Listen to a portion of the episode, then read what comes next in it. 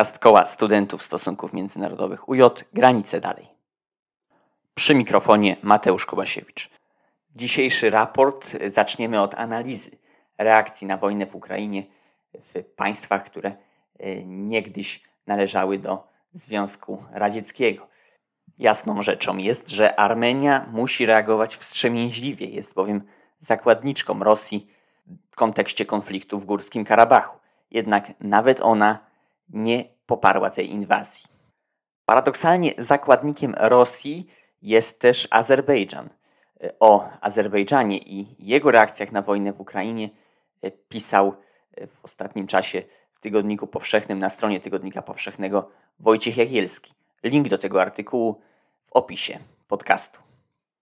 Także pozycja Gruzji jest niejednoznaczna, o ile społeczeństwo jest nastawione bardzo proukraińsko.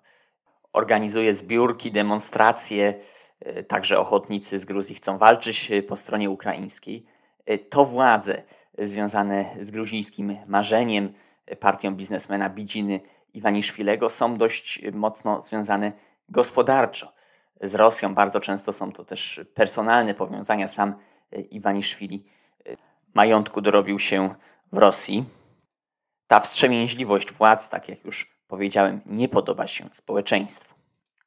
Agresji e, nie poparły też państwa Azji Centralnej, które, zwłaszcza takie państwa jak Tadżykistan czy Kirgistan, są zależne od Moskwy ze względu na pieniądze, jakie przysyłają do e, swych krajów, do swych rodzin e, imigranci z tych krajów, emigranci z tych krajów, którzy pracują właśnie w Rosji. Te pieniądze skurczyły się z powodu sankcji i będą kurczyć się jeszcze bardziej.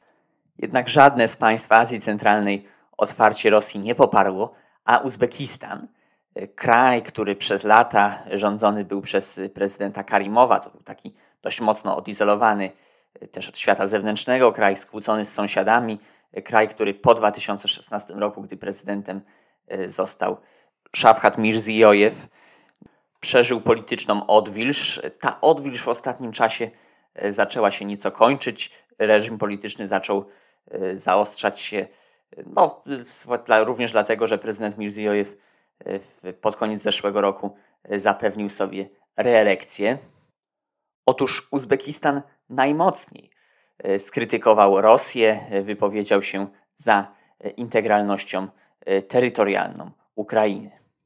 Warto odnotować, że także e, Kazachstan i prezydent Tokajew e, pozostają w tym konflikcie neutralne i Kazachstan e, nie jest chętny oczywiście i nie wyśle bratniej, w cudzysłowie bratniej pomocy Rosjanom.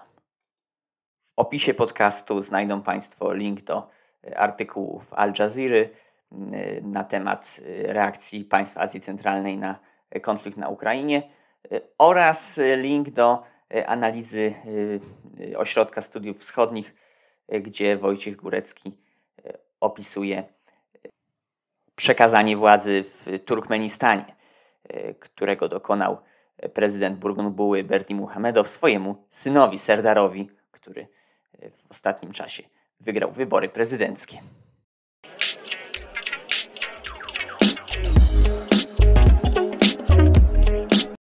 Teraz przeniesiemy się do Bułgarii, w której sprawa praworządności też ma duże znaczenie. Y, Kirill Petkow, rząd Kiriła Petkowa, nowego premiera rządzącego od, od zeszłego roku, stara się rozliczyć poprzedni rząd Bojko Borisowa, który no przez ponad 10 lat swoich rządów niewątpliwie miał spore problemy z praworządnością i korupcją, które to niestety nie zawsze w odpowiedni sposób dostrzegane były przez Unię Europejską. Bułgarskie służby w połowie marca aresztowały y, Bojko Borisowa, jednak y, musiały zwolnić go po kilkudziesięciu godzinach, gdyż prokuratura Bułgarii nie zdecydowała się postawić mu zarzutów. A to dlatego, że generalny prokurator Bułgarii został powołany właśnie przez Bojko Borisowa, jest jego zaufanym człowiekiem, Iwan Geszew, Mm, I tenże Iwan Geszew, y, odwołany przez nowy rząd, y, być nie może. Rząd Kiriła Petkowa zamierza walczyć z korupcją poprzedniej ekipy dzięki Europejskiej Prokuraturze. To jest nowa instytucja powołana w zeszłym roku, do której Bułgaria przystąpiła w stosunku w przeciwieństwie do Polski, która rzecz jasna tego robić nie zamierza.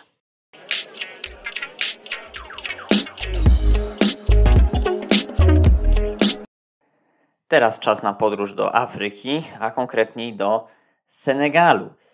Prowincja, region Senegalu Casamance, oddzielony od kraju przez Gambię, zarówno przez rzekę Gambii, jak i kraj o angielskiej nazwie The Gambia.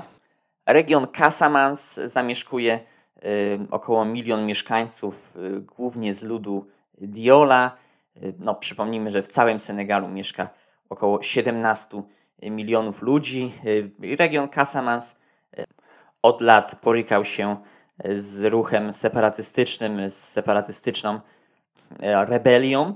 W 2014 roku, po podpisaniu porozumienia pokojowego, ta rebelia ucichła, jednak w ostatnim czasie władze Senegalu przeprowadziły w Casamance operację wojskową, która przyczyniła się, czy która zmusiła do uchodźstwa 6 tysięcy osób.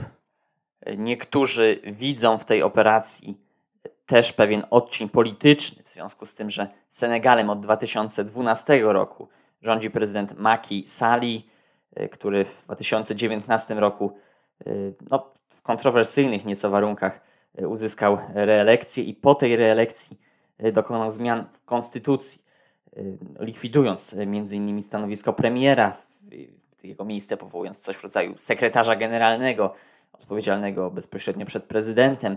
Wymienił y, również cały rząd.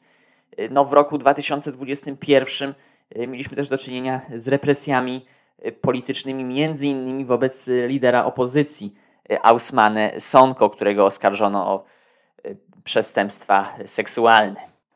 I właśnie Ausmane Sonko w styczniu tego roku został wybrany na prezydenta miasta Ziguinchor, największego miasta regionu Casamance.